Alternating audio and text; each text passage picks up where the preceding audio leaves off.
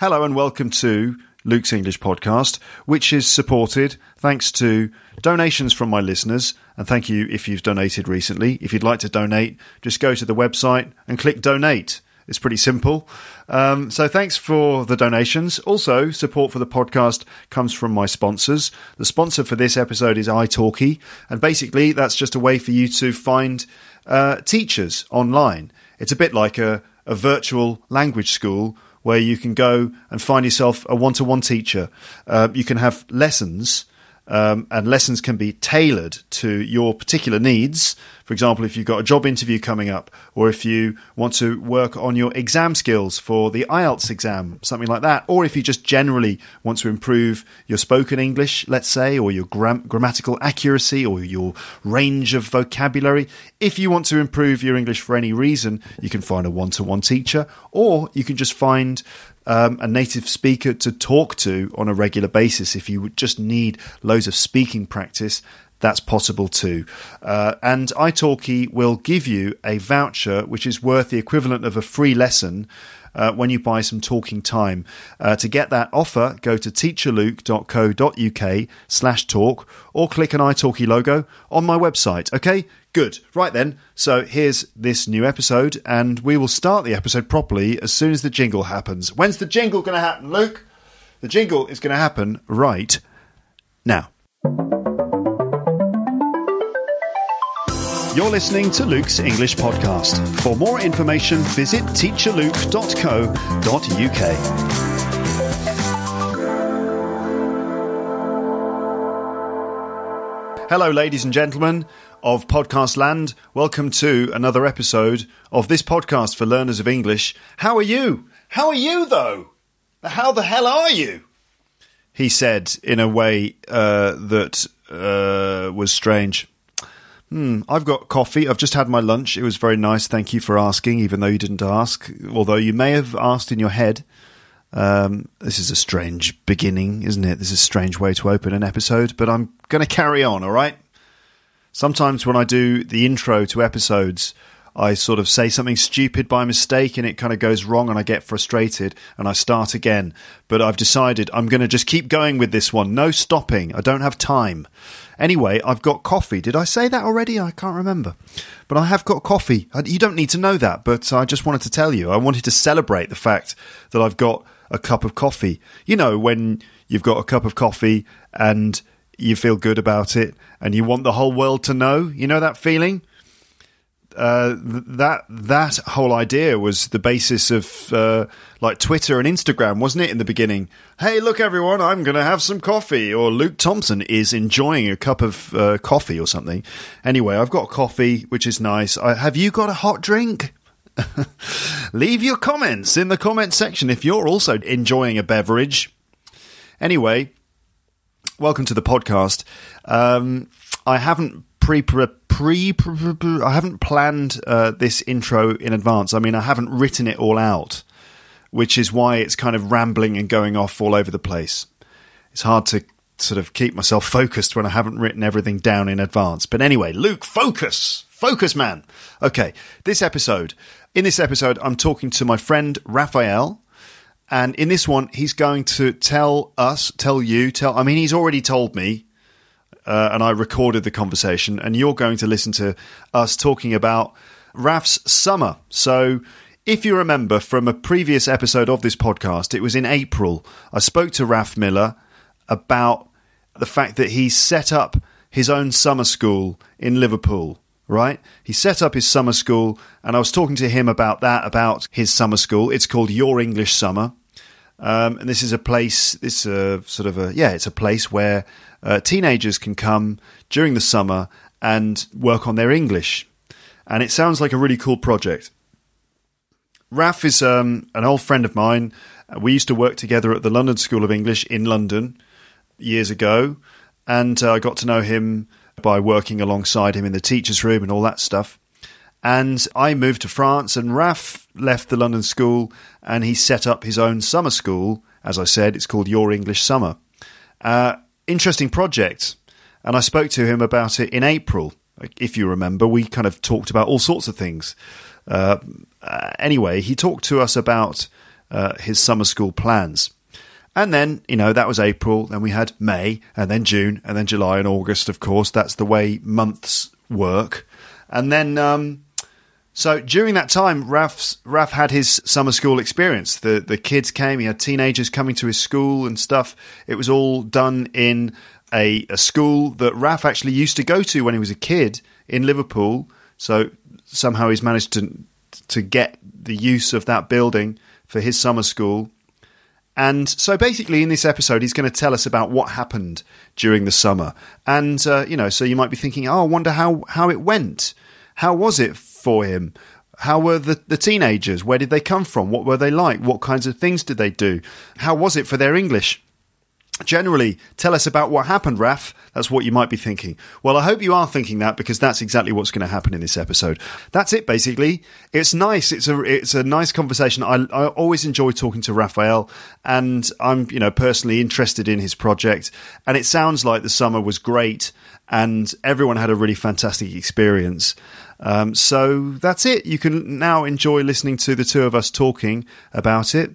My first question to Raf was, "Where are you?" at this moment.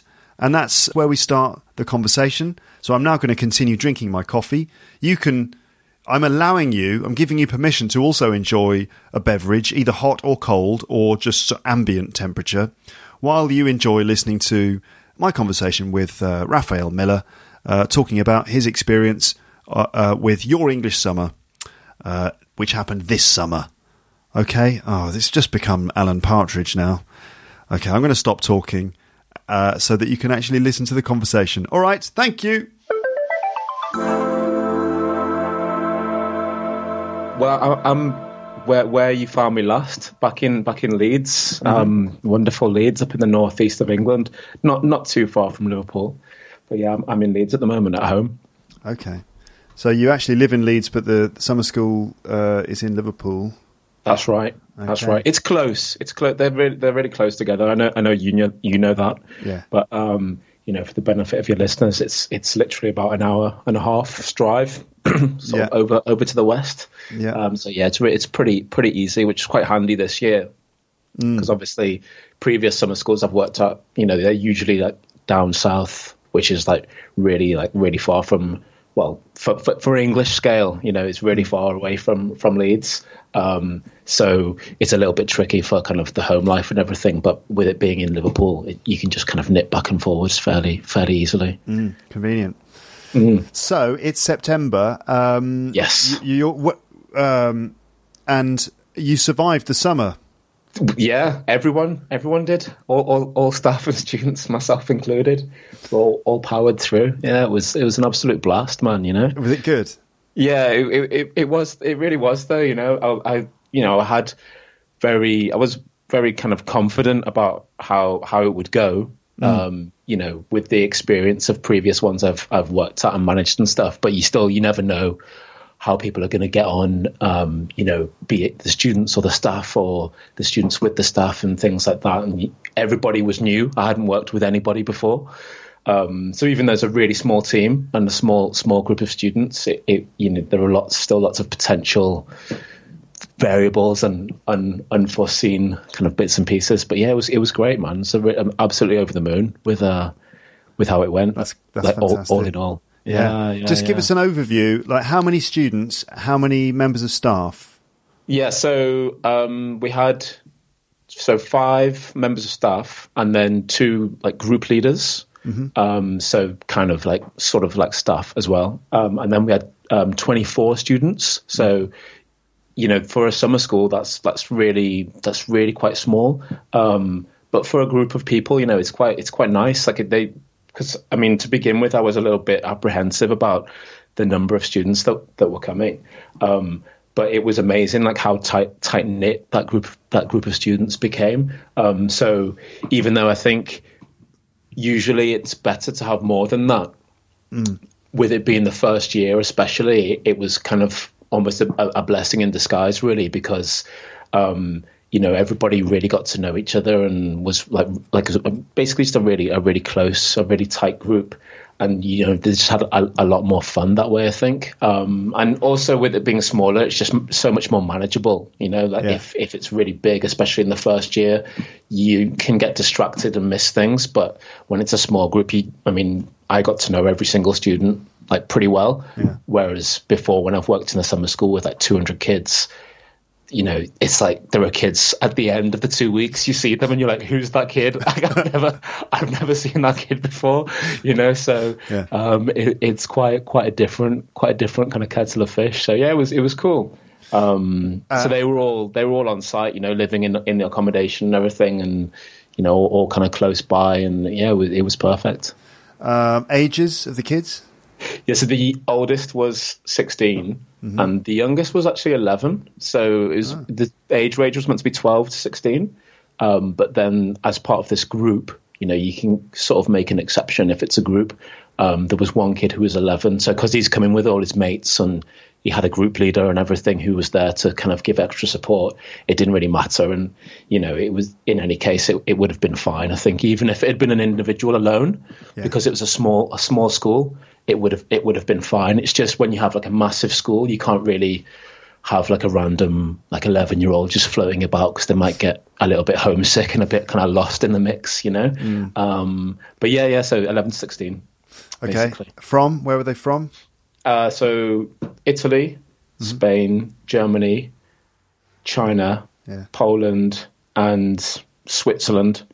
So six six nationalities. Okay. So not not bad representation for for the numbers that we had. I think it was nice. It was a really nice mix. Do, do you find that the kids from the different places are different in terms of their behaviour and stuff? Um, well, I mean, we had a group of of Italian students, so you know they brought they brought like serious energy. Yeah. You know, so I think they conformed to the national um, kind of characteristics pretty pretty effectively. You know, it, it's I'm I'm never a big believer in like stereotypes and and all of that sort of thing, but you know the the Italian like teenagers that we had, they were they they were the way you think of like Italian teenagers as being, you know, like very energetic and like you know just always chatting to each other and like shouting and just you know just tons of energy basically. Yeah. Um, whereas and also also I'd say like just quite relaxed about getting from place to place. you know, so you you'd sort of be like, okay, guys, let's go and like go to the sports hall or whatever, and and the the pace, the walking pace was you know was was leisurely, yes. shall I say? Whereas some of the other students from say like Germany, they'd be kind of at the front, like sort of saying to me, "What's going on? Like why they're walking so slowly?" So it's quite it's, it, it's quite kind of funny to see the the way in which they reacted to each other's behaviour. You know, it's never never never like a problem. It's just it's just just really interesting. Yeah, yeah, yeah. Quite I, for for some of them. Do you think it was the first time that they'd come? Face to face with kids from other countries? Yeah, plus actually, I, I didn't I didn't really ask that too much because you just assume, don't you? Like yeah. in this nowadays, but but it's it's possible, you know, or at least in such an intense environment, you know, at such sort of close quarters, because um, you know nowadays obviously you kind of you know you see everything online or on TV or whatever. Mm. Um, but yeah, I guess if you live in a fairly like average sized town or city, and you're not necessarily going to be, you know, knocking about with people from lots of different countries all the time. Um, so yeah, it might have been. I sort of asked them for some of them. I know that it was their first time in the UK, and their first time at a summer school for most of them. Um, but yeah, I never, I didn't ask them if it was like with kind of time spent with other nationalities. So yeah, um, and I think for a lot of them, it was definitely the first time they met a Chinese person. Oh yeah, um, yeah, and that was just like it was just really curious because the Italian guys arrived first, um, and then I told them that there were there was a student coming from China, and they, and it just like this guy from China, he became like a celebrity. it was re- it was really weird. They were like, Raf, when when's the Chinese guy getting here? You know, like they were like, where's the Chinese guy? Where? And I was like, oh, his name is Sean, and they were like, oh, where, where's Sean? Where's Sean? You know, like, they, and, and so this kind of personality cult built up around this guy. You know, they were so they were just, but they, I don't know, I don't know why, like they were just sort of really fascinated. Um, and it wasn't like when he arrived, there was this big eruption of of chaos. It was just like normal, but they, were, I guess they just wanted to hang out with uh with someone from a country that was really far away or something Yeah, like that. yeah. I, I, I don't know. Yeah. Fasc- Um, fascinated to see what the Chinese guy was like. But yeah, interesting the way that sort of kids or young people pick up on things like global trends and stuff. You know, they probably just felt like this guy was a. They'd heard stuff about China and how Yeah. China's like this booming place and all that. Yeah. And so different and different language and stuff. And yeah, so I suppose they were just curious to actually meet someone. And and how how did Sean get on? Was he the only Chinese guy there? Yeah, yeah, yeah, yeah, yeah. So he he, he yeah he had a great time, you know. Yeah, he, he sort of emailed me afterwards and and like to say thank you and like one like the only student actually to email me directly afterwards, you know. Yeah. Um, so you get lots of emails of thanks from parents and things, but not not usually from a student. Um, that's quite it's quite unusual. So he, he sort of like took the time to, to to send me something directly, which which I was quite touched by. Um, but yeah, he, had, he, he seemed to have a, an he seemed to have a ball. He had an uncle who is fairly nearby, so that was, I think was quite good for him. Yeah. Um, you know, rather than being, you know, um, six thousand or five thousand miles or what, whatever it is to to um, the east east side of China, Yeah.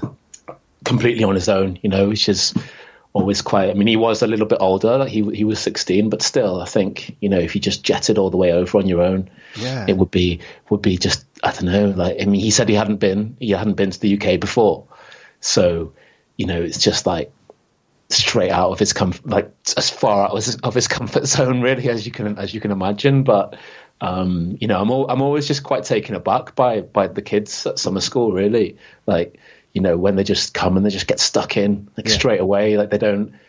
I can't imagine being 14 myself and just you know just going off and like just meeting like 200 other people I'd never met before and just spending you know two weeks with them or something um, like every every single day you know every meal every day. Um, and a lot of schools not not not our school but you know in our school the, all the rooms are individual. Yeah. so you know at least at night you kind of got time to yourself like you know as a, as a student and you can maybe like you know gather your thoughts a little bit. Um, Whereas in a lot of summer schools, all the kids are just like together in dorms, it's like four or five, three or four in a dorm. So it's just like full on, like twenty four seven. You know, you're never really on your own, which which is good for younger ones, to be honest, because it distracts them from being homesick. Yeah. Um, but yeah, I think if if you are sort of four thousand miles from home and you're just in with a kind of like a little group of kids, like all, I don't know, it's just just such an unreal experience. I think, you Yeah, know. yeah, yeah. So did they they made friends uh, across the uh, national uh, sort of groups. I mean, Yeah, yeah, they yeah. were they were all making friends across different nationalities. Then were they?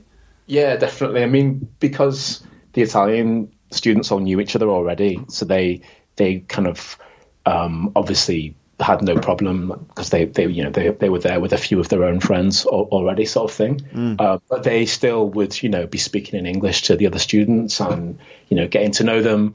Obviously, sometimes different students get on better um, and they just want to make new friends or they're kind of maybe not have that many friends in the group that they've come with so they want to branch out and it was it was just nice you know to to sort of see them like getting to know each other in the tentative faltering conversations to begin with and then it just sort of like blossoms and picks up picks up momentum as as it goes along you know Yeah. um and and also what what we did because I thought it would be a, an interesting extra thing as well as meeting students from other countries, like to meet local kids as well. Yeah. You know, so so we brought in a we brought in like a youth group, um, like a Liverpool youth group, so all our all our kids could meet like loads of Scousers, basically. Oh my know. god, brilliant! Um, yeah. so they were like trying to, and they, they, they, you know, they had really good Liverpool accents as well. So it was like, you know, a new challenge. Like, okay, you have to speak international English and, and, and, you know, practice this way. And then you can meet people your own age, but who are locals as well. Um, so it was, it was just, you know, they were kind of practicing in lots of different ways, but that's definitely something because we did it a bit this year just to, just to test drive it Yeah. but next year going to integrate it all the way through really so when when the kids are doing when the when our students are doing like activities in the afternoon they'll be doing those activities just just with other international students and locals as well. So it's just even more even more English. You know, it's really built in. They're really like living living in the language that little bit more. You know, so Yeah. um, you know that's that's the plan. That's the plan for next year. Um, but it was it was that was really good fun. You know, when we brought the locals in, it was really it was really cool. That sounds great. So have Yeah, you got they've- you got any little stories then of, of some things that happened? Like what did you actually do then? Tell us some of the things that you did with the with the kids. Yeah, like outside of classes and things like that. You mean? Yeah, well, you Yeah. know, anything like you know, just give us a give us an idea of a day, or if you could just uh, tell us, yeah, like give us an overview of a typical day, and A maybe taster. maybe share it with us some of the specific things that happened as well. Yeah, yeah, yeah, yeah. Yeah, I mean, my, my days were always really long, basically, you know, Yeah. from about 6 a.m. to about midnight, um, because, you know, I always wanted to be up and getting things organized and have a really clear idea of how the day was going to unfold in my head. Um, you know, just, it's just, every day there's like a little a little something will just happen and it's kind of like oh yeah i must remember about to give this to this kid or to pass this message on to this student or to ask this teacher this you know so you kind of just got a, a, a list of things to do every day that's like as long as your arm Yeah. um, but yeah i mean students you know they would get up each day about we'd wake them up at about sort of 7.30 um, which which wasn't appreciated um, too much especially towards the end What So were they? ne- Were they actually? Next year we might have a lion day in the second week. Good idea. Because towards the end of the second week, you know, there's the students they were they were really enjoying themselves, but it's just a, it's a lot. You know, they're they're doing stuff every single day, so you know they were maybe a, few of them were pretty shattered basically by the time they went home, And they- but in, in in a good way. Yeah, but they didn't want to like get up, for example, on you know near the end of the course. I can imagine one or two days where you're like, right, it's seven thirty, come on up, yeah. And they're like saying, no, I don't want to get Yeah. up. Yeah, a little, a little. I mean, it would it, it would be just like you wouldn't hear anything. You'd knock on the door, and Yeah. like, there'd just be like no response. She'd be there, kind of banging on the door, and then eventually they'd just give in, and they'd be like, "Yes, what?" You know, so you're kind of like, "Come on, it's breakfast." Um, so yeah, you get them go down for breakfast. Breakfast's always quite quiet. You know, everybody's just kind of waking up still Yeah, and then we just go straight into lessons from breakfast. So lessons um, all the way through until lunch. It's like three hours every morning with like a half hour break in the middle. So in the break, the, the weather was amazing pretty much the whole way through. So in the break, we just go out onto the fields, like throw frisbees around. Like kids can just chill, like read, do whatever they want, you know, really. Um, and then in the afternoon activities, so like um, after lunch, like sports or um, we did like tie dye t shirt making, did baking, like Wait. football, tennis. whoa, whoa, tie dye t-shirt making. Yeah, no, it was What's, amazing. what- what's that? Um, so you get a white t-shirt, you um, wet it, so you, you just like soak it in a bucket of water, Mm-hmm. and then uh, it's like what the hippies used to do in the '60s. You know, like you Yeah. see people at Burning Man festival or whatever, like just covered in tie dye. Yeah. So you, you soak the t-shirt in water, and then um, you scrunch it up in some way. So you kind of like twist it into a spiral or something like that, Mm-hmm. and then you you tie it. So you use elastic bands to hold it in place. Yeah. and then you just get little um, pots of paint Mm-hmm. and just put droplets of paint on the t-shirt, and it and it just like soaks through. Yeah. So then you leave it for I think you leave it for 24 hours, Mm-hmm. and then you open up the or you untie it. And you open up the t-shirt, and it just creates all these like crazy, like psychedelic patterns. Yeah. You know, Yeah. I mean, it's, actually really, really good fun. I, I did, I did one as well.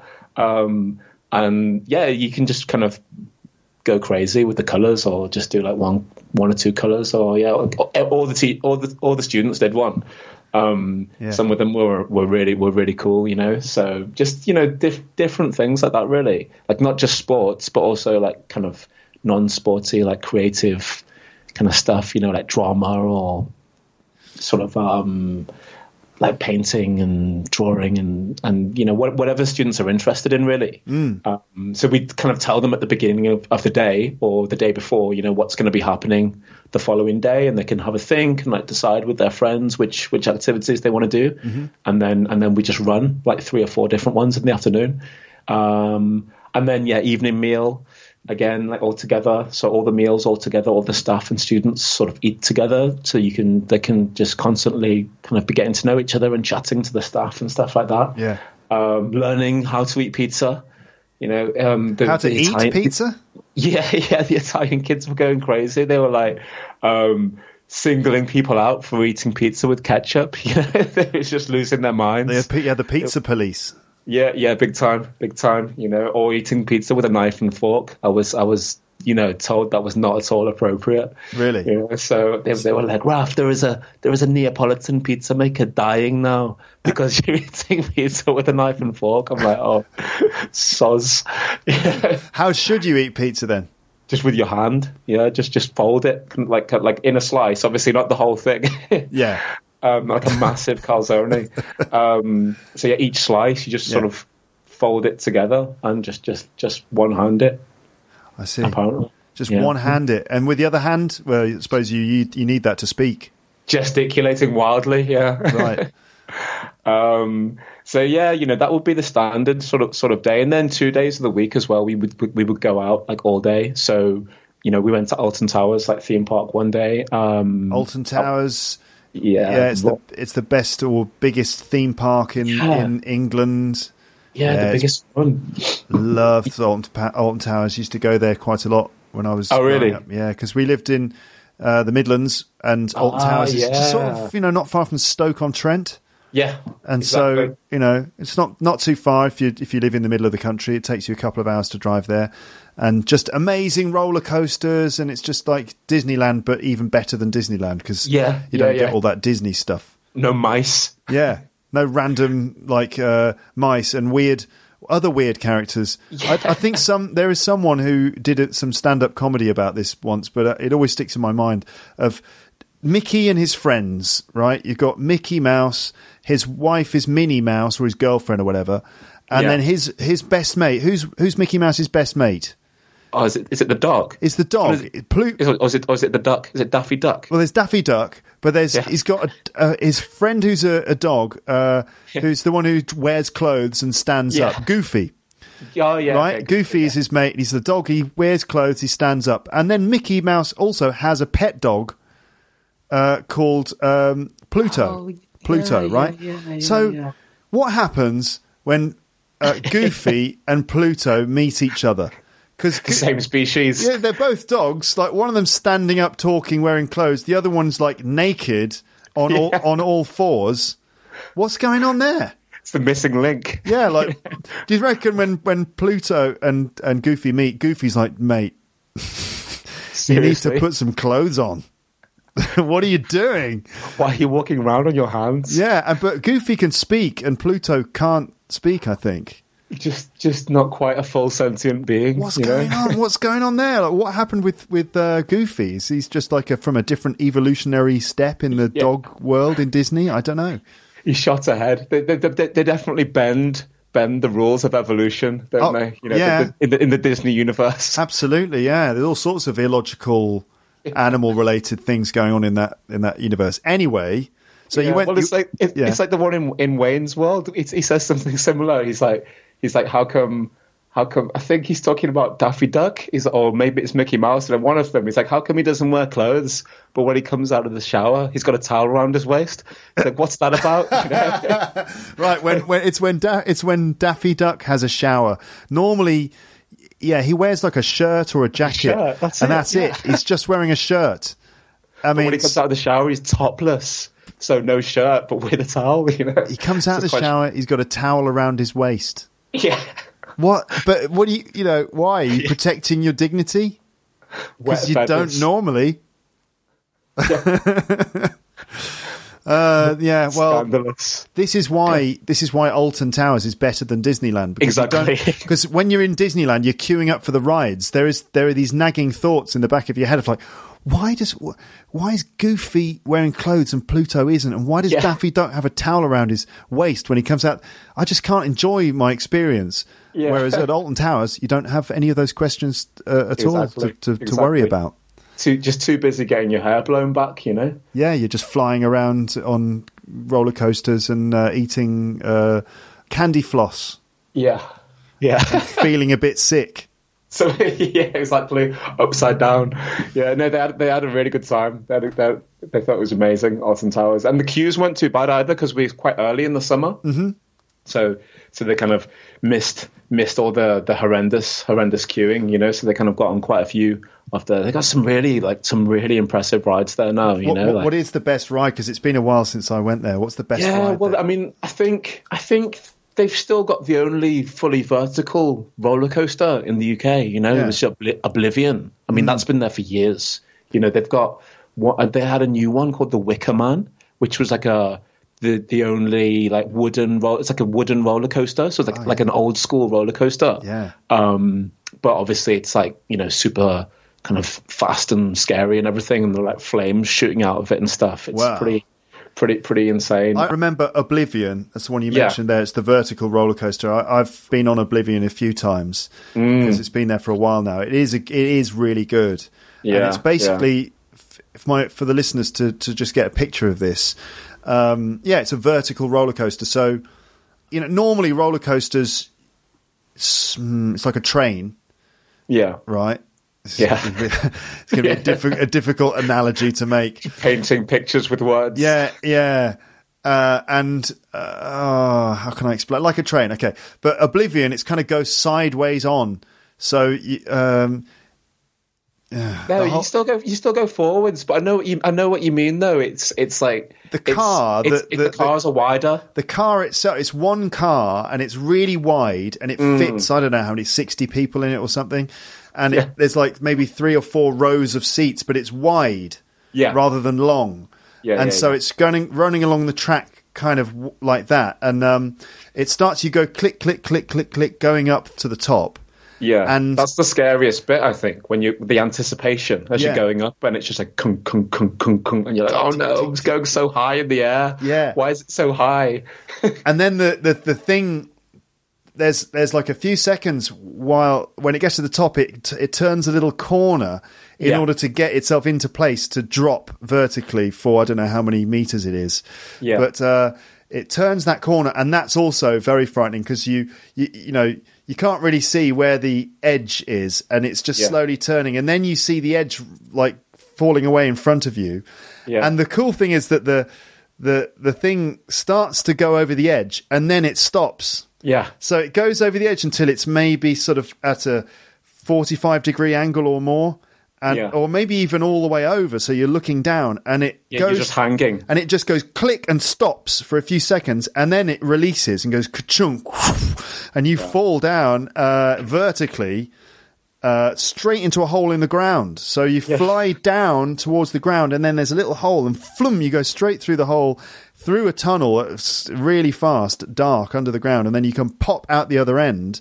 And uh, you know, by the time you come out at the other end, everyone's got like tears streaming across their faces, and their hair is everywhere, and they're like exhilarated, going, "I want to Yeah. do it again!" Yeah, exactly. absolutely Exactly. amazing. I feel like I'm there. You know, just as listeners, just close your eyes and and sort of be transported. Um, so Oblivion, The Wicker Man. Uh, Yeah. What else? Uh, there's a, there's a few a few kind of crazy. There's one where you're. I, I haven't been on this one, but you sort of um almost like lying down, where you kind of like like you're flying through the air, like sort of hands first. So. Like Superman. meant- It's, yeah yeah. It's called. I think it's called Air, and it's meant to make you feel like you're sort of flying along. You know, sort of um because you're in a bit of a weird body position. Yeah, like Superman basically. Um, I haven't been on that one though. I mean, I'm not really that good with roller coasters, but I did go on Nemesis and, and Oblivion last last time I went. You know, just to sort of face the fear a little bit. And it's it's exactly like you say. You know, beforehand you're you're just you know you're you're just terrified. You know, you're kind of bricking it, Yeah. and then and then once it you come to the end, you're like, no, let's go again, let's go again. You know, sort of thing. So um, best, yeah. I mean, that's that's the cool thing. If you don't go in the holidays, you you, you can just go round and round sometimes. You know, when it when it's not really when it's not really too busy. Um, so yeah, they they they had a whale of a time. They had a whale of a time down there.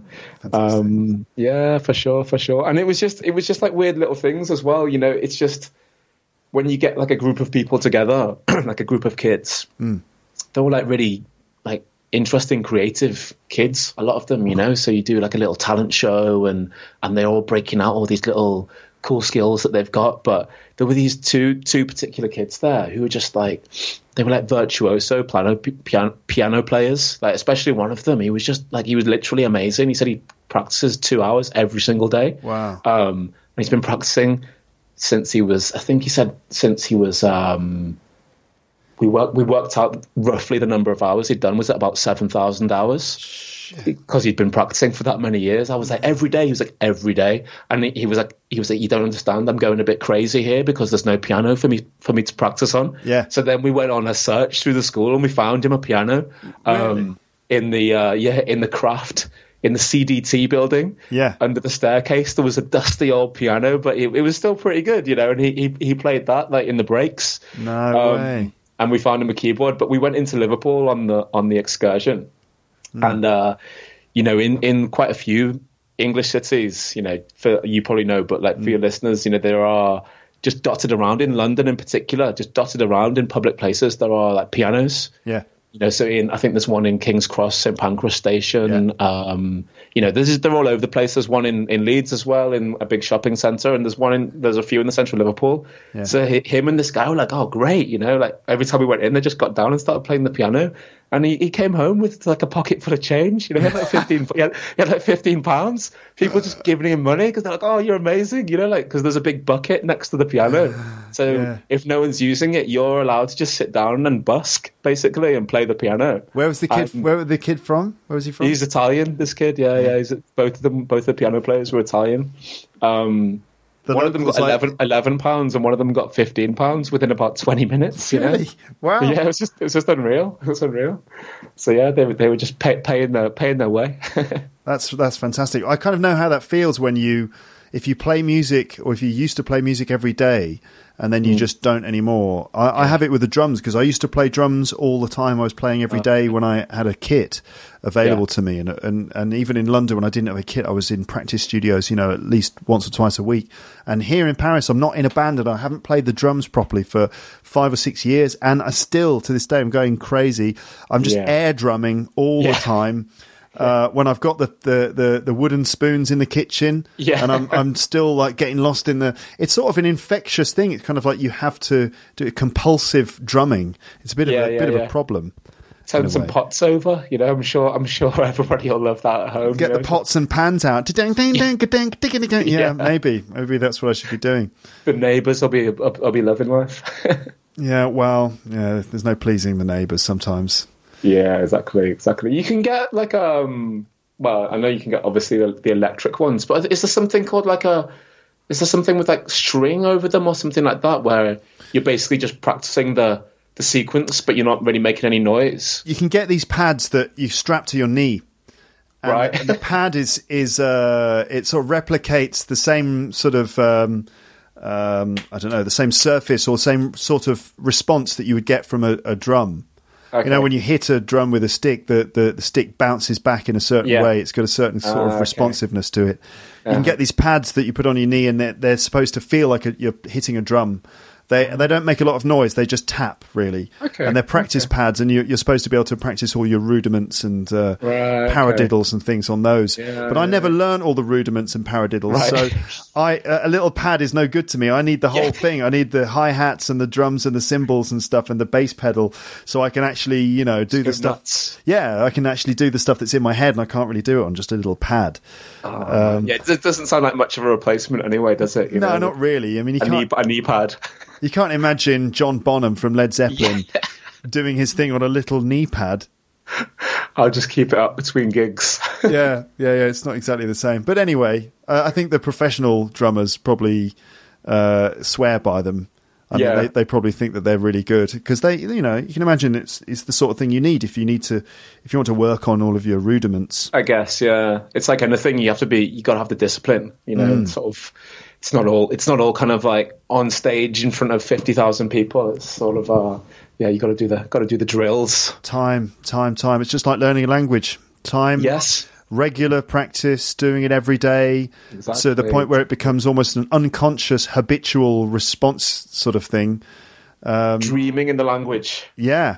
So, did you? Um, what about the level of English of the kids at the school? Yeah, yeah. It was. It, was- it was. I mean, some of them were really like. You know, they were really good when they arrived already. You know, a, a few of them. Like there was one girl in particular who was.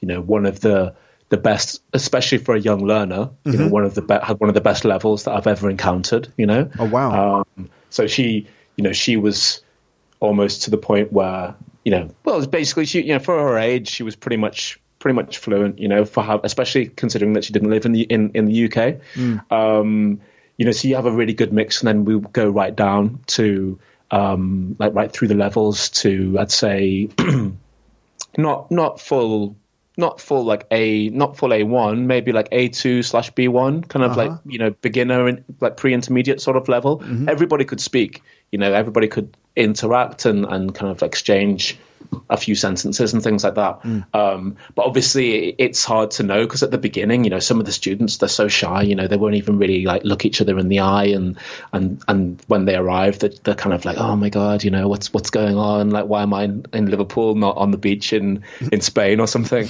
Um, but then you just see it like so quickly, like to not even like a, not even a week, just like by the end of the day or like a couple of days, like two or three days in, as soon as you like put them together with other students and you know that day they just they just kind of come out of themselves. And then by the end of the the first kind of week or so it's just a, just a, a it's a, like a real transformation sometimes you know? Like you just like kids are just like they're kind of much more confident and their english is really just coming along without you know and that's the idea of it really a summer school. That's what you kind of get that you can't replicate effectively in any other environment really. It's like you just get that environment where people are just practicing all the time and without really thinking about it and just developing the confidence you know? Mm. so maybe they might still have some mistakes you know they might still make some mistakes but they're not worrying about that. They're just building that confidence and the communicative kind of side of their of their language skills you know? And then in the yeah and then in the classes of course you know they can they can tidy tidy things up.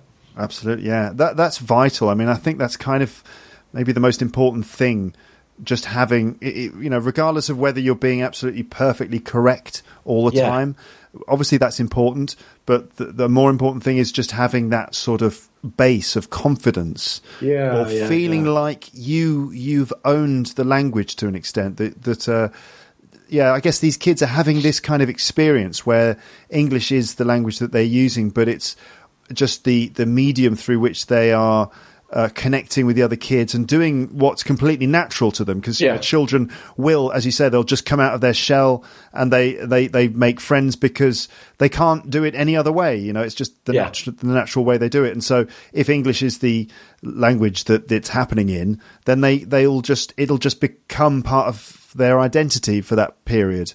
Yeah. And, and, yeah, yeah, and owning the language is something I think really is, that's really important. Just, uh, so yeah, it must be really, really healthy for them in terms of their English. Yeah, so it's so cool, you know. Like, I mean, it's I think I think just in in definitely for the English, you know, but also just in terms of like a life experience. Like, mm. I don't want to sound like I'm sort of overplaying it, but I think just go into like a even I think you know when it's in your own language, you know, or whatever, just like a diff like like a camp and things, you know, just doing loads of different activities and and sort of spending time with like new people. Um, but yeah, in, in another country, in, in another language, it's just you know. Um, I, I, I, wish I'd done it really when I was a kid, you know, because then all these kids now, like they can sort of keep in touch. And what was quite interesting was one of the kids who, who came from Spain. So her, her mum came to collect her on the last day. So I met, I met her mum. We were chatting, mm. and um, I was sort of asking her, oh, "So what are you doing now? Like, where where are you going? Are you going straight back to straight back to Spain?" She was like, "Oh no, we're, we're on like a big like European road trip." So I was like, "All right, what do you mean?" She's like, "Well, we're we're going to fly now to Amsterdam, and um, I'm going to meet my husband and then we're going to go and spend three or four days with this family in in Holland and I was like all right cool and she was like yeah because that's someone who I met when I was a, when I was a kid yeah. at a language camp so like her whole life she'd like kept in touch with this other woman and now she was an adult and kind of like you know, sending her kids to language camps, but spending time still and getting like free holidays, basically, you know, from the people who she'd met when she was a kid, yeah. when she was a teenager, you know. So it was just full circle, you know. I was like, wow, that's unreal. Um, so I think people do, you know, you do, especially now, it's so easy to keep in touch. You know, they like they just make so many friends, you know, in in the uh, in the summer school. Um, and yeah, like who knows, you know, you can just kind of bob over and see people in France and Germany and wherever, um, kind of all year round. That's brilliant. Do you know if there are similar things for adults? Yeah, I, am mm, Because I I'm mean, obviously, sure, you know. your, your school is obviously for, for the teenagers, but uh, Yeah. uh, when we did our last episode in April, Mm-hmm. uh, I did get one or two messages from people saying, "Do you know if there are you know things like that for adults?" Yeah, yeah. Have, I'm just wondering. I'd have to have a think. Really, I mean, I'm sure like there in are. terms of in, in terms of like a residential camp, Mm. it's it, it's definitely like rare. It's definitely rare for for adults. Um, you know, short short of just like going to university in the UK. Yeah, university is do, probably the do a degree. But that's just very hard. To, it's hard to get into an English university. It's very expensive. But, you know, I guess people are thinking about just two weeks. You know, during the summer somewhere. Yeah, yeah. I- I, mean, I- if, if if you, if you sign up at a language school, you know, you can live with a family. Mm. You know, so you can you can kind of go to a language school in Leeds or Liverpool or London or something, and and you know you live you can live with a family. That's kind of like kind of similar, but yeah, I, know- I know what you mean though. It's it's it's not not residential. You're not kind of twenty four seven with all the same people, but I'm sure that there are. There must be Uh. these camps, language camps for adults. There, mu- there must exist. imagine if they don't, then we should set one up. I think. You sh- yeah, definitely. Really, really. I think you get. I think you get a lot of uh, a lot of interested people.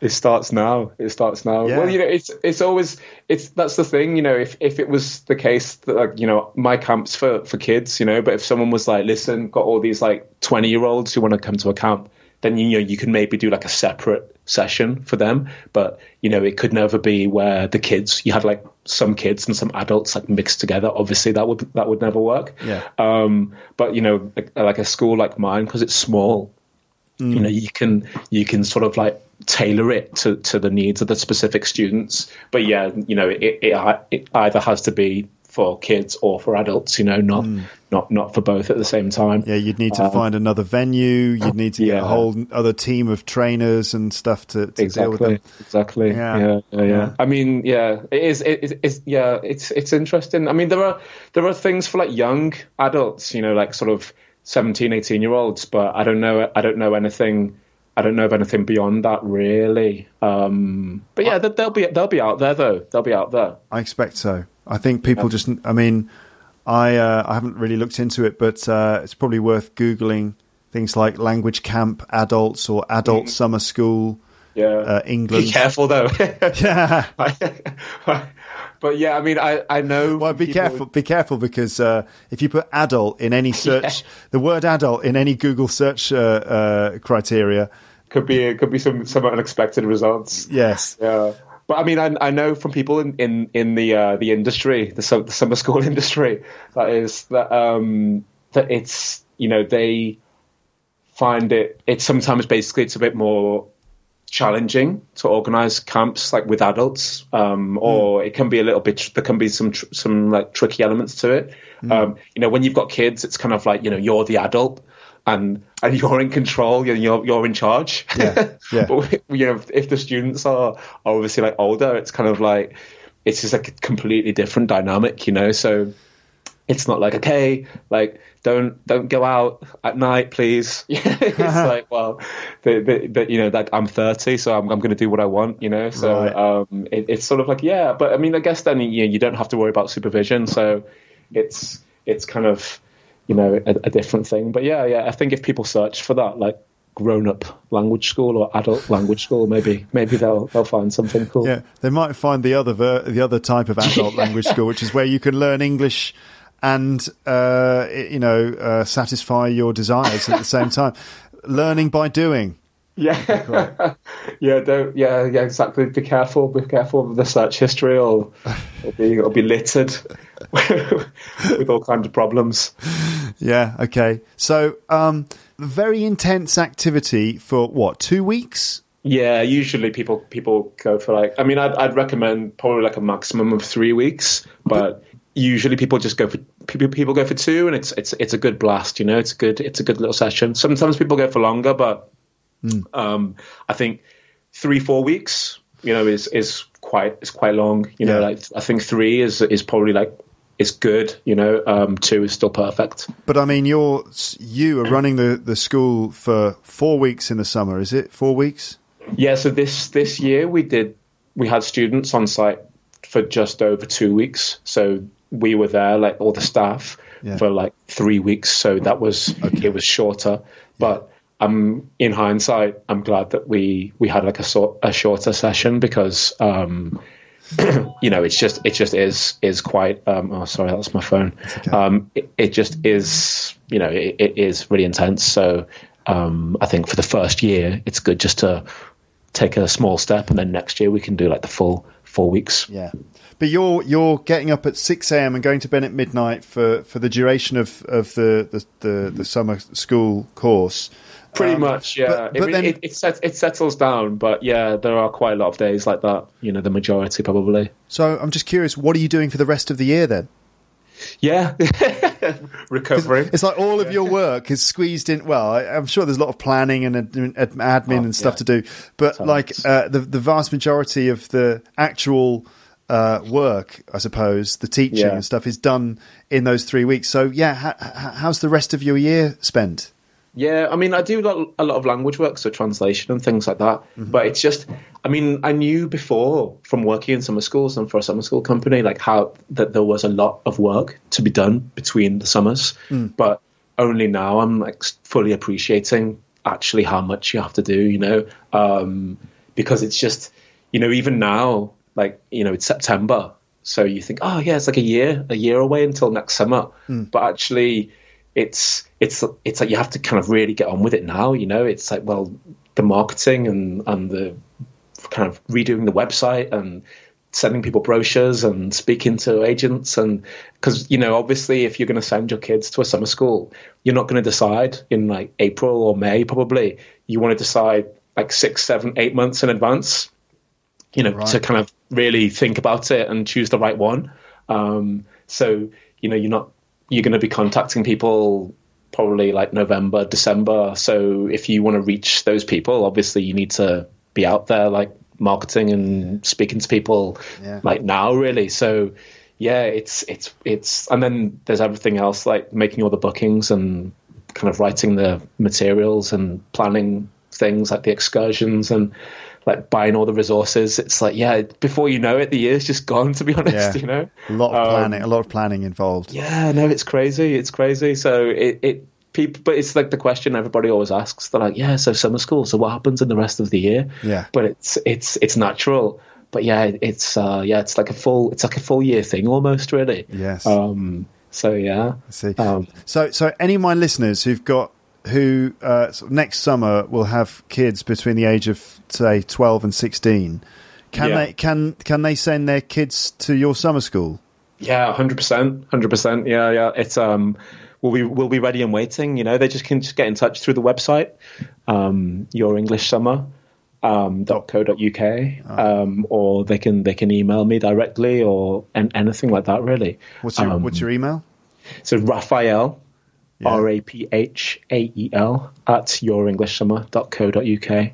And yeah, they can just, or anybody who just wants some information, you know, like they can just email me and they can speak to me on, on Skype or, you know, through the website. There's a chat feature and things like that. So yeah, you know, it's just, um, we're there and obviously on social media like Facebook and Instagram and all that kind of stuff. So yeah, you know, it's, it's, it's, it's an exciting, it's an exciting like thing, I think, for, for kids to try out and, definitely amazing for their English. So, Yeah. and also we we you know through through doing the podcast as well. Like thanks to you, I kind of met people who like one person who came as a teacher. And um, and then you know like you're kind of meeting people who also work in, in summer schools and stuff, and just like exchanging ideas. So it's really cool. Like thank, like thanks to you for for kind of having me on the podcast because it's been it's been like super useful. You know. Yeah, yeah, it's all right. It's a pleasure. It's it's nice to hear about uh, the project and stuff. Um, and uh, I look forward to you know seeing it go from strength to strength. You're going to be very busy for the rest of your life now. Yeah, yeah. Hopefully, hopefully, it's just it's just like really good fun, you know. Like in the summer, I don't know, just it's just like cool, you know. Like the kids just have like a blast, and it's like it's just sort of fun to to organize that, like to sort of see them just like having a good time. Yeah. just on a really basic level. Yeah. just like like like a load of a load of like sort of people meeting each other and just like making new friendships and like having having fun. Yeah. Um, and just like also like exploring a new city and kind of a new culture, meeting Scousers. So how did that go then? When when all your your kids from Italy, Germany, Spain, and China and stuff, they're meeting Scousers. Yeah, all right, mates. All right, Um, mate. Where are you from? You're from China. That's that's great. China. Here, mate. He's from China. What's your name, mate? Sean. Yeah, My cousin's called Sean. that, that's basically what happened. Yeah, it was it was cool. You know, these kids they're, they're from this group called Positive Futures, um, and they're just really good kids. You know, like they just they just came down and and just like did some sports and things like that, and just they all just rubbing along. You know, just um, just I, I don't know really. We, we, we did we did a big mingle, so so we kind of did this thing called human bingo. So we had all this all the Scousers on one side, all the locals on one side, and then all our students on the other side, and we just we just said something like, "Okay, go and find someone who is from Spain." So all the all the like locals just had to go in amongst all the students and just sort of ask them where they were from. Where you, where are you from? Here, mate. Where are you from? You're from Spain. No, you're from Italy. Exactly, exactly. And, and it was so it was like a competition. You know, when they found them, they were like, "Okay, yeah, it's his. She's over here," sort of thing. It was like a little bit of a game. Yeah. Um, just for them to like break the ice a little bit, you know. And then yeah, then they were just sort of like playing tennis and football and basketball and chatting and all that kind of stuff. You know, it was it was just like a really nice afternoon. That's great. Okay. Yeah. Well, you know, keep in touch. Will do, will do. Yeah, and th- thanks, thanks again, thanks again for having me. Yeah, you're welcome. Uh, good luck with all the planning for next year. Yeah. And uh, you know, I hope I hope you get some uh, Lepsters. Yeah, no, it'd be cool. I mean, we had a, had a kind of like an honorary Lepster last year Mm. because uh, Agnieszka came as a teacher, you know. So, uh, What, was- so what's her what's her connection then? She's a listener, is she? yeah, she's a listener. She could be listening right now. Ah. If, if you are, if you are, hi Aga. So cool. So she heard you on the podcast and she was like, "Hey, that sounds cool. I think I'll Yeah, was- send him a like, message. Like, do you need any teachers?" Exactly, exactly. She was like, "That sounds like a blast." Um, so she she just came along. You know, it was it, it was as simple as that, really. Fantastic. Um, you know, it's that's that's what I'd say. It's not it's not it's not complicated. Anybody thinking about it. yeah. You know, obviously, if you want to teach, you still have to have, you know, do an interview and everything. Yeah. It's not just like don't just arrive. well, here I am. Which where, can I have this class? It's like, who are you? Sorry. yeah, exactly. There is a kind of a, a screening process. Right. Good. Good. Uh, um, but yeah, we had we, we had an interview. We did an interview on, on Skype and everything, and, and had a good chat. Exchanged loads of emails. Um, she contributed tons of awesome resources and ideas, and yeah, she's just full of energy. So I was like, yeah, yeah, definitely get her on board. You know. Um, so yeah, she was part part of our little our little our little team. So, okay, those of you out there, if you if you are teachers of English, and I do have teachers of English uh, around the world listening to this, and you're thinking, hey, maybe a few weeks in the summer, teaching teenagers as with your English summer and Raphael, get in touch. Yeah, because also people, you know, if they work in like a language school in a, in another country, it's also the possibility of coming as like a group leader. So maybe not necessarily as a teacher, but you could like bring some students and then sort of be responsible for them in in a, in a kind of um, pastoral capacity. Yeah. Um, and maybe teach a little bit as well. It, it depends, you know. It's it's always it's quite flexible because it's it's it's something small. Yeah. Um, but we can discuss, we can kind of discuss the options. I see. Okay. Cool. Cool. All right. Well, um, good. That's it. Yes. I never know how to end Yeah. interviews on my podcast, Raf. I never ever know what to do. I was Love like, well, bye. okay, right. Well, uh, let's stop the conversation. I just don't know how to do it. Well, what do you think? What do you think I should say at the end of these interviews that I have, where it's like, right, well, uh, you know, we need to stop now. Yeah, yeah. Oh, I think that's that's that's fine. You know, people usually just say, "Oh, thank, thanks a lot" and stuff. But I know what you mean about a little sign-off sort of thing. You know, nothing too cheesy. Um, yeah. But yeah, I I started listening to this this new podcast quite recently, actually, and Mm-hmm. and they have like a really funky way of of, of ending, saying how it's um how it's not the news. Basically, it's called Snap Judgment. This podcast. It's Mm-hmm. quite interesting. Um, and he's, and this guy's kind of like, "This is not the news." Um, and that's how he always ends each part. He does a little explanation of why this is not the news, Yeah. how it couldn't be any further away from the news. Right. And that's always the end of each podcast. You know, it's really, it's quite creative. on the news, what they seem to do on like, especially yeah, BBC radio news in particular, after they've just interviewed someone, they always say, "Raphael Miller, thank you." yeah, Like, like, uh, yeah, no one out in no other situation in life Do we say thank you like that? You know, uh, b- you know, uh, guy in the bakery, thank you. Yeah. Um, you know, like postman, thank you. I mean, be a bit formal. even- be, be a bit stilted. yeah, we still we do say thank you and then the name. Like we say, thanks, mum. Thanks, Dave. Yeah. Thanks, Dave. But we don't say, mum, thank you. Yeah. Which, in a way, is like be a bit profound, wouldn't it? yeah, it's like saying, mum, th- that's, you know, I, I'd like to be able to end my conversations like that. If I'm talking Yeah. to someone in the street that I've, maybe I've just met. maybe just bring it in. Maybe just bring it in, man. You know, just just just start it up as like a th- it can be like a thing. like if I bump into, you know, Mrs. Uh, uh, Mrs. Smith, my neighbour, Yeah. and, you know, it's like we're still talking. It's like, well, okay, well, uh, Mrs. Smith, thank you, and then Yeah, just 'cause You leave. could, cut, you could cut them off as well. You know, you could be like, Mrs. Smith, because that's the thing. They always have to cut them off, don't they, on the news? That they're trying to get the last point in, and they're like, yeah, yeah, yeah, yeah, okay, thanks. I'm afraid. I'm afraid we don't have any time. Th- uh, Mrs. Smith, thank you. Yeah. Okay. Well, Raphael Miller, this isn't the news. Yeah, So, Raphael Miller, thank you. you're welcome.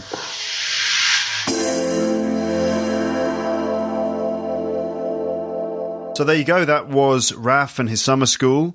Uh, don't forget all the details on the website if you're interested in finding out more, either because you've got children who are at the right age and you're thinking maybe next year uh, it would be a good idea to give them a chance to go to England uh, to speak English for one or two weeks and have a really cool experience like that, then you know you could consider your English summer. The details are on the page for this episode. Uh, also, maybe if you are, as Raf said, uh, a teacher of English in your country, uh, maybe you've got classes of, of um, students who are at the appropriate age, and you could maybe kind of um, you know work with Raf next summer and bring uh, a group of teenagers. You could be like a group leader or something like that. Anyway, Raf's very open. You could send him an email and just, you know, ask him questions and things like that. Um, also, if any of you out there listening to this know of similar schools for adults, then, you know, get in touch because um, I know that lots of people listening to this. Certainly, last time I got a few requests um, from people saying, you know, I'd love to do a similar thing as an adult. Uh, so, if any of you listening know of projects like that or schools that you can go to during the summer where it's adults all kind of staying in the same place for a period of time and it's uh, it's all very kind of uh, cool and groovy, you do trips or activities and things as well as just studying the language in a more formal sense, uh, do get in touch. I mean, you know, as Raf said, there are ways of doing similar things if you're an adult like for example, you know, at the London School of English where we both used to work, they had options where adults could come. I mean, the school is only for adults, the the London School, but um, they had options where some of the some of the adult students we had would come and they would, for example, take group classes in the morning, maybe, and either group or one to one classes in the afternoon and then in the evening they would be actually staying with a English host family. So they that's kind of somewhere something like the the summer school experience where you get to live with um, you know native English speakers, and so you're kind of talking in English all the time at breakfast in the evening during dinner and all that stuff. Uh, but also you're taking classes, uh, you're sharing your time with other learners of English, all sorts of different options. You might want to check out the London School. Uh, I think it's londonschoolofenglish.com or just Google the London School of English. What is it? London School um, school.com?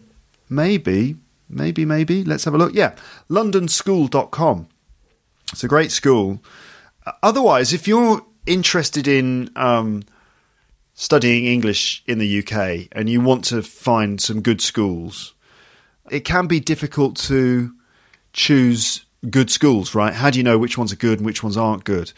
Um, a good way of making sure that you find the right kinds of schools or find schools that are basically reliable in terms of their quality, use the British Council because the British Council has a system of accreditation. Accreditation that means basically when they the British Council comes and visits all the language schools in the UK and they inspect the language schools and they, they have a series of criteria, you know, little boxes that need to be ticked in terms of quality of service and quality of facilities and things. And so the British Council goes around the country inspecting the different schools, and the schools that pass their quality assessments are listed on the British Council's website. So if you want to find good schools in the UK, you should just Google British Council accredited schools UK. British Council accredited A double C R E D I T E D schools. British Council accredited schools UK, and you'll find a list of schools that are basically recommended by the British Council or schools that have um, passed the British Council's inspections for quality. And it's a great website because you can actually read the full reports. You can read uh, all the comments by the inspectors and stuff. The London School is in that list, and you can see that they've got excellent uh, results. Um, from their inspections by the British Council. Anyway, there you go. I, I say that because people do ask me that from time to time. they say, I'm going to go to the UK. Can you recommend a good school? Well, any British Council accredited school is going to be basically all right. Um, if you're in London and you can afford it, go to the London school because um, it's it's decent. Okay, all right then, great, great, great, great. There was some chat about roller coasters in that episode as well, wasn't there? Yes, there was, Luke. Why do you say that? I don't know, really. It just st- sticks in my mind. I feel like roller coasters and describing roller coasters uh, is quite an interesting topic. Maybe I should do a whole episode about that. I love roller coasters. I don't like queuing up for roller coasters. Who does? But uh, I do enjoy a roller coaster. So I don't know. I'm. We mentioned Alton Towers. That's probably the best theme park in England and they've got these really cool roller coasters and rides and attractions. Uh, what about in your countries? Do you have um, really awesome theme parks near where you live, or you know, not far from where you live? If you do, what kinds of roller coasters do they have? And can you describe um, what the roller coasters do?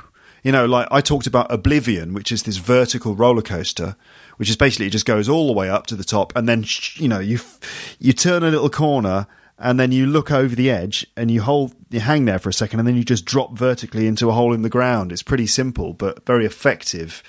Um, as a way of you know making you really scared and excited. What about in your countries? Tell us about some of the roller coasters that you've got in theme parks in your countries.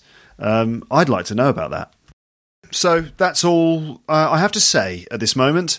Um, except that uh, a lot of interviews. I've I've been uploading a lot of interview stuff on the podcast recently. I've mentioned a couple of episodes ago that I've got this sort of backlog of interviews. In September, I just did loads of interviews with people, and so I'm just sort of like putting all those interviews out, and and all the all the while comments are coming in on my website, comments relating to uh, recent episodes I've done, comments relating to the Alan Partridge episodes, comments about the. Um, uh, the, the the one with Amber and Paul where we're talking about that Russian comedy club video. So many comments, and so you know, in my head, I'm sort of having a conversation with you, and the, but the conversation's a bit weird. It's like I say all these things on the podcast, all these comments come in, and then I'm like, I really want to respond to all that stuff, and I want to say things about the comments I've received, but I've got all these interview episodes I've got to put up. So once I've uploaded the the interviews that I've that I did in September, then I think I'll do some sort of rambling episode where I will maybe you know talk about some of the comments I've received on the website and uh, other bits and pieces of news. We've got we've got some we've got four crazy weeks ahead of us, uh, my wife and me, because we're moving out of our flat. Um, it's time to move out of this flat and move into one that's more suitable for you know ha- for having a, a, baby girl in the in, in our lives because she's just starting to walk. She's you know up on her feet quite a lot. She's not able to walk yet, but she can kind of stand up without holding on to anything for about 10 seconds at this moment. And we're just, you know, we're just thinking, oh God, any minute now she's going to start walking around and then she'll be loose in the, um, in the flat. And then she'll be pulling all the things off the shelves. And the flat where we live now, there's not that much space.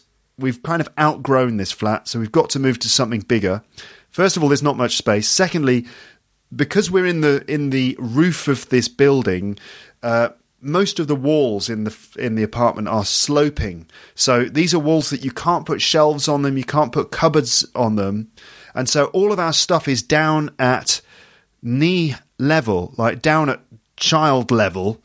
So all of our stuff, all our books and sh- and just everything is stored on shelves, um, which are at the perfect height for our daughter to, to just grab them and pull them onto the floor, which is what she wants to do. This is this is the thing that she loves doing the most: is grabbing objects and just chucking them on the floor. I don't know why. Why do children do that? They grab things and it's like why did you grab that just so you could chuck it on the floor? I don't know, but anyway, that's uh, that's what she's interested in doing. It's very cute, even that. I mean, you know, parents, we love our kids, right? And we find them adorable, even when they're like ruining everything in the in the flat. It's like, oh, it's so sweet the way she destroys all our possessions. How adorable! Um, so anyway, it's time to move. So we've got to move out in the next few weeks, and we've got so much stuff in this place. So that's going to be a little bit crazy. And yeah, that means bye bye Skypod, goodbye Terrace. I know it's the end of an era. It really is. Um, so uh, yeah, that means I'm going to move uh, Luke's English Podcast HQ out of the Skypod and move into a, a, new space. And so, you know, maybe I'll ramble on about that a little bit uh, because there's going to be a new Skypod, like the I don't know what I'm going to call it, but I, there will be a, a, a, small space in the next flat where I'll be able to keep doing this. So I'm not going to be just sort of like homeless, as it were. Uh, the the podcast will have a it will have its headquarters in the new flat. So, anyway, I've got stuff to ramble on about. But first of all, I've got at least one more interview episode that's going to go up uh, before I can just ramble on about stuff in general. Okay? Uh, thanks again for all your messages on the website, for sending me emails and things. I say thanks just because it's nice to get uh, responses from you. Uh, download the Luke's English Podcast app free from the App Store because it contains loads of other stuff that you won't get unless you've got the app. So there's lots of app only episodes. Also, you can use the app to access all the premium content and you can become a premium subscriber by going to teacherluke.co.uk slash premium and follow the instructions there.